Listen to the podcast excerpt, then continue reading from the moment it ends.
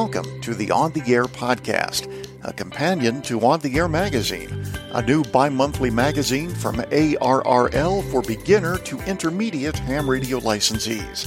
Filling in for Becky Schoenfeld, W1BXY, I'm Steve Ford, WB8IMY.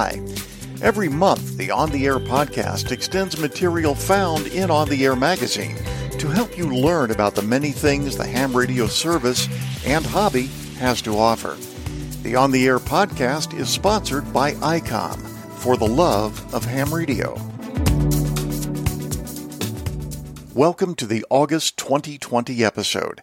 This month we'll take a cue from the July August article Monthly CARI Conference Calls Connect Campus Clubs by Andy Milluzzi, KK4LWR, and talk to Andy as well as his brother, Tony Milluzzi, KD8RTT, about why collegiate ham clubs are important. Andy and Tony will also tell us what ARRL's Collegiate Amateur Radio Initiative, or CARI, has to offer college radio clubs and how hams can get involved with CARI even if they're not college students. I guess the first question out of the box is really what is CARI? Well, that's a very good question. Uh, this is Andy KK4LWR. Um, it CARI is sort of a grassroots movement that is sort of gotten more and more organized over the last uh, you know few years, and basically it started with a Facebook group and some uh, students sort of sharing ideas and that sort of thing, and and then it sort of evolved and got a little bit more organized over time um, to put some effort behind connecting, supporting, and ultimately growing collegiate amateur radio. Approximately how many college amateur radio clubs are out there, do you think? Uh, well, it's hard to tell for sure um, because activity goes up and down. Uh, so we've got some lists, but uh, but there's definitely hundreds around the world. Um, some are very active, some are not so active, um, but there's there's a lot of them out there in some capacity. So, what do these clubs offer their members generally? Uh, is it equipment? Is it operating time, or something else? It really varies by the club. Um, some clubs loan out radios, you know, and HTs to their members to get on the air, um, or even sometimes portable HF setups. Um, other clubs have a, a, shack, you know, a station somewhere on campus, and have a communal operating position. Okay, and just in your opinion, what do these clubs offer to the larger amateur radio community, do you think? I think they give a, a good opportunity for people to learn. Um, in college, you know, you're looking for activities to apply maybe some of the things you're studying. If you're in engineering, or maybe you're in, um, you're looking at history and that sort of thing, and and geography and traveling. You know, there's a lot of different parts of amateur radio that you can kind of build on what you're learning, try new things, and and really just explore. And I think they also offer a bit of fellowship too uh, college clubs tend to be pretty small and they tend to be pretty good groups of friends and a lot of those relationships you know last a lifetime i know i'm still good friends with many of the folks that were in uh, the university of florida gator amateur radio club w4dfu and we still talk from time to time do any of these clubs get together and participate as a group say in uh, contest functions so i think that's one major aspect of it. Um, is definitely the contesting. Uh, school club roundup um, is always a highlight every year. The collegiate QSO party is another big one, you know, where clubs can, you know, organize and operate, as well as um, maybe someone just wants to work themselves or try and work, uh, you know, for a certain league award or something uh, for the club. So it, it can be an interesting mix of individuals, you know, operating as well as big club uh, sort of planned, you know, events and and for like the school club roundup, for example, we would have you know easily a dozen folks involved over the course of the week at uh, UF when we, when I was there. When is the next uh, collegiate roundup coming up? So the uh, collegiate QSO party uh, will be this fall. Yep, uh, will be September um, 19th and 20th, I believe. Uh, if you go to collegiateqsoparty.com, we have all the details um, for that dates, times, and rules. Can alumni participate in that as well? By the way, yes, absolutely. It's it's open to everyone. Actually, any ham can participate. Um, we've got different categories in there depending on you know whether you're a student, uh, alumni, etc. But yep, anyone's welcome to participate. And it's a great event for new hams. You know, because so many schools are a lot of new hams. You know, they're many of them. This might be their first QSO it, it's understood that this is a time that people might be making mistakes or stumbling through an exchange. It's not a big, you know, it's not like you know worldwide DX or something. It, it's you know a pretty laid back, fun event, and really something cool for everyone to sort of you know get involved with, as well as celebrate where they went to school um, and connect with other schools across the country. I don't think there's a radio club at my alma mater. That's Wright State University in Dayton, Ohio. I don't think they have one. But that brings up a point. Are most of these clubs at science and engineering institutions? So it varies. Um, I, I, think there's definitely a focus uh, at schools like that, but you know, we there's college hams that, are, that span all kind of areas. So there's a lot of engineers, of course, as you kind of expect, but it's it's much wider than just that, definitely. And and that's one of the things you know we try to really focus on is bringing the hobby to other people who wouldn't really necessarily be exposed to it just through the technical angle. So it, that's a that's a big part of it. Is it difficult for these clubs to get stations set up on campus? So it's been interesting talking and seeing folks in the Facebook group um, post because for some schools they've had stations for decades. Um, for other schools, they just got stations, and others just don't get permission at all.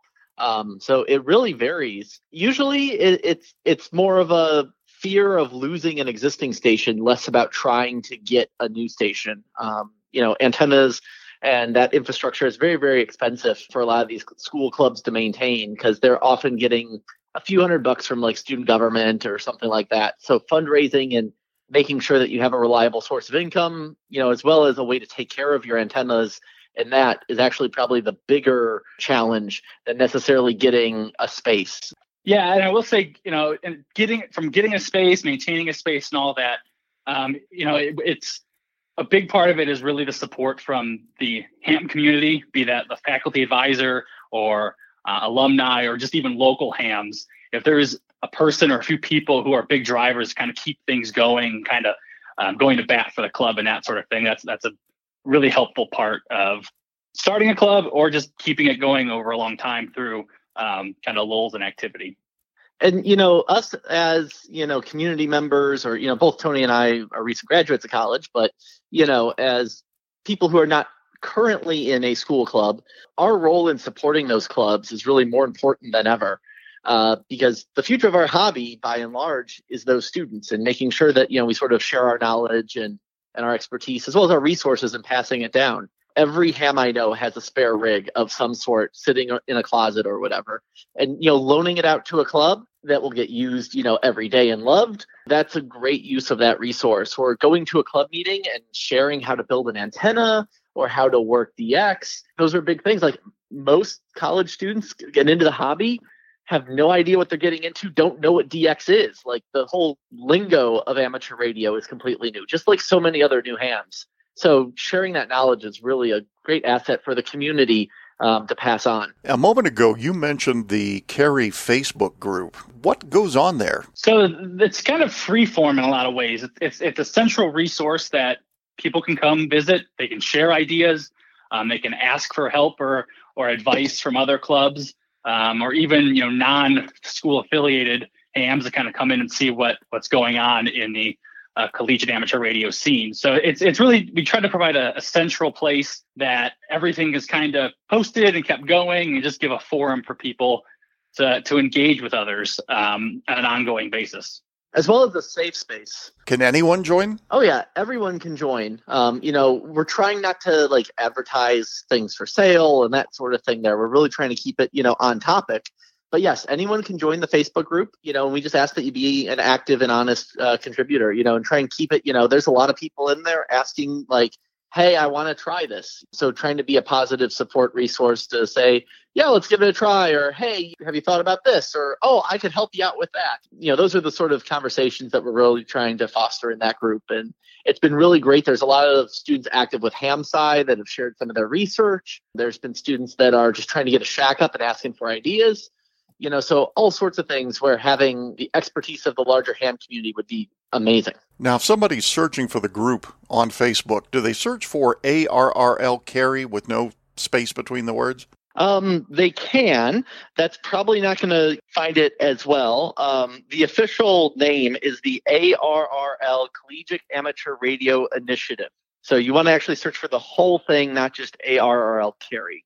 you might find it deeper in the search if you just search for CARI. Now, something else you guys are doing that is pretty innovative that I'd like to hear more about is the monthly CARI call, as it's called. Can you describe that? So the CARI call um, is sort of the evolution of what started with the movement. If we look at the, you know, the history of what's happened in recent time, we started these forums at Dayton and at uh, Orlando, Orlando Hamcation, Dayton Hamvention. And that, that's sort of what got Tony and I first involved. Tony and I sort of co-led the first one in Orlando. And then we got asked to do the next one in Dayton, and then we got asked to do another one in Orlando, and it's just sort of snowballed and there's so much great information that was being shared and everyone really loved the discussions that was going on and we wanted to figure out a way to keep those discussions going year round not just two months a year um, so that's sort of where the calls were born uh, we, we've worked really well with uh, Bob Inderbitzen and n1qr um, over at the league um, or i think it's n1 or nq1r over at the league, and he got us hooked up with the uh, the resources to be able to host those calls. And he's actually attended them as well um, which is fantastic uh, to have sort of league support on that. And it's really sort of become a great community. Um, we've grown with just there's like three or four of us in the beginning, and I think what we're over you know 20 or 30 now. Tony, was that our last count? Yep, yep. It's grown quite a bit, and uh, it's it's really we try to keep it as a really community driven thing. So kind of the format we're going with now is each call with once a month we'll have a different school present something. So a project they did as a club, um, their their activity in a contest, uh, something like that. And it's just kind of a way that you know everyone kind of takes turns sharing what they'd like, kind of casual type uh, presentation idea, and uh, just kind of see, discuss it, ask questions, that sort of thing. So it's it's just really trying to have a consistent and regular um, event to keep things going, keep people engaged, and keep people talking. And it's not just one topic either. Like this last call, we had what three or four different topics. Yep. So it's a lot of discussion and a lot of uh, really cool idea sharing among clubs and just among hams. Excuse my ignorance, but how does this work electronically? Is this a, uh, a simultaneous call among all, say, 30 clubs or individuals, uh, kind of like a webinar or a Zoom call? How does that work? Yep, we use GoToWebinar. Um, so there is in the CARI Facebook page, there's a link that anyone can register for it. And it's a GoToWebinar. We use the webinar because we can have more people than a regular sort of GoTo meeting or Zoom call. And uh, we actually unmute everyone. So folks can ask questions and be engaged. You know, it's not a one way transfer of knowledge, it's supposed to be an exchange. Someone has a question, they can unmute themselves and, you know, share. Um, but there's usually a few presenters that are, you know, called out in the beginning um, and we sort of move through a rough agenda with them and folks can participate as they wish. What sort of presentations do they usually offer? So we recently uh, had one that was on uh, their remote station setup. Um, Cal Poly's club actually presented how they set up a remote station, you know, kind of now in the age of COVID and the, the students not on campus, they wanted to have a way for people to use the station. Um, so they kind of went through how they did it, how it worked, gave a demonstration, uh, that sort of thing. We've also had a previous um, presentation on like a, a project for a case that they worked with the civil engineering department, one of their classes, to survey their field day site. And they kind of give a whole overview on that and how they went about that and what that ended up. So really kind of spans from, you know, a project to a, a bigger event or or even how they operated previous collegiate QSO party. We had one presentation on that as well. How long do the sessions normally last? We try to keep them to about an hour. Um, but realistically, it you know ends up being somewhere between an hour and two. It depends on the discussion. We usually try to have about 40 minutes or so of prepared presentation slash content, you know, to seed the discussion. But like on our last call, we went a good half an hour longer, um, just on a really cool setup that they had. Um, and then we also had one of the members from Case uh, share a interesting uh, digital mode that he wanted to try. So like between those two presentations and the questions and the discussion, it ended up being a good hour and a half or so. Excellent. Well, before we wrap it up, I want to hear about your own transitions, both of you, from uh, being college hams to alumni hams. Do you uh, have any tips for people who are making that same transition? Obviously, you don't want to, and you haven't, just leave everything that you've accomplished behind. How do you carry it forward? Yeah, so um, I, I, think you really make an effort to stay engaged with your old school club. Um, and that could take some different forms. Uh, for one, I know we one for my undergrad club, we uh, had a Facebook group, and I kind of stay engaged with that, keeping up with membership, um, checking in with faculty advisors, see if they need any help, or even some of the students I might know, offering help if they need anything, um, seeing what I can do for them, um, and just kind of being a, resource, you know, going forward, uh, you know, supporting them however that may be. Maybe that's time when I couldn't go help them do an antenna project, donations, or, or coordinating donations from other alumni uh, just really staying close, checking in. You know, there's not always going to be a lot of activity in college clubs. It really goes up and down. Um, so if you're the really active person in your club when you graduate, it might get quiet for a little bit. But uh, you know, stay engaged, check in regularly because when that's going again, you know, you'll definitely be needed as a as a resource. And like at UF, I've sort of moved into a different role. Um, we have a actual nonprofit uh, alumni and friends of Gator Amateur Radio. Um, and I'm actually one of the directors of the nonprofit. Um, so focus on purchasing equipment um, and managing the equipment for the club. You know, a lot of times, like especially at UF, it's a state school and all that, so it makes it very difficult to get and to you know dispose of equipment. So sometimes it's easier if the nonprofit purchases it and loans it to the club, because um, then if they want to sell it later or upgrade it or something, it's a little easier um, you know, as well as it's a nice resource in terms of expertise as well. You know, there's a whole bunch of us that are still pretty active that, hey, we need some help with this, either financial or advice, because that organization is there constantly supporting through equipment and that sort of thing. There's also that open channel to ask for other things. Um, so, you know, me and several other alumni, some young, some in their 50s and 60s, and even older. Um, so it's quite the spectrum. And uh, we're able to sort of keep the club moving even through, you know, lulls, as Tony said. So, like, if they want to do a testing session and they need VEs and we don't have enough students right now, you know, some of us step up and do that, that sort of thing. And I'll even say, you know, when you're on campus or near campus, stop by and, you know, try to get in the shack, check it out, make sure everything's, uh, you know, still still doing what you'd expect it to do. Sometimes things get left for a while, um, and the club's not too active. But you know, if you go for homecoming or something, go back to your school. Uh, try to connect with the faculty advisor or the club president and see if you can meet up and go work some people from the club shack. So it, you know, there's a lot of ways you can stay involved. Um, just staying engaged and, and, checking in regularly and understanding kind of the dynamics of a college club, um, how they vary. We've seen that a lot um, but you know, still being there and uh, doing what you can. Well, you guys have done great work, and it's much appreciated. Thank you for the time to share your thoughts with the uh, on the air audience. Yeah, thanks for having us. Uh, you know, I mean, we really want to see this momentum continue. CARI movement stuff has sort of ebbed and flowed over the last, you know, four or five years. So, you know, it, it's going to continue to change and grow, but we really want to continue to be a resource um, for students and even students that are maybe thinking about starting a club or their school doesn't have anything and they're just licensed at school. You know, we've tried to get as much of that as we can um, in that Facebook group. You know, we've built all of our events around that as well. You don't have to have a club at your school to be a college age ham participating in the QSO party.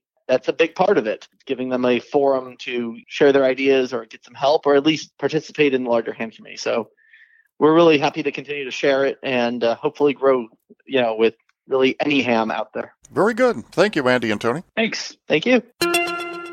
I hope you've enjoyed this episode, which took a deeper dive into the material from the July August 2020 issue of On the Air magazine.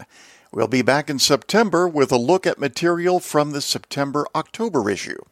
In the meantime, feel free to send comments about On the Air to OTA at arrl.org and read our blog at arrl.org OTA hyphen blog. Learn more about ARRL membership as well at arrl.org. Until next time, I'm Steve Ford, WB8IMY 73.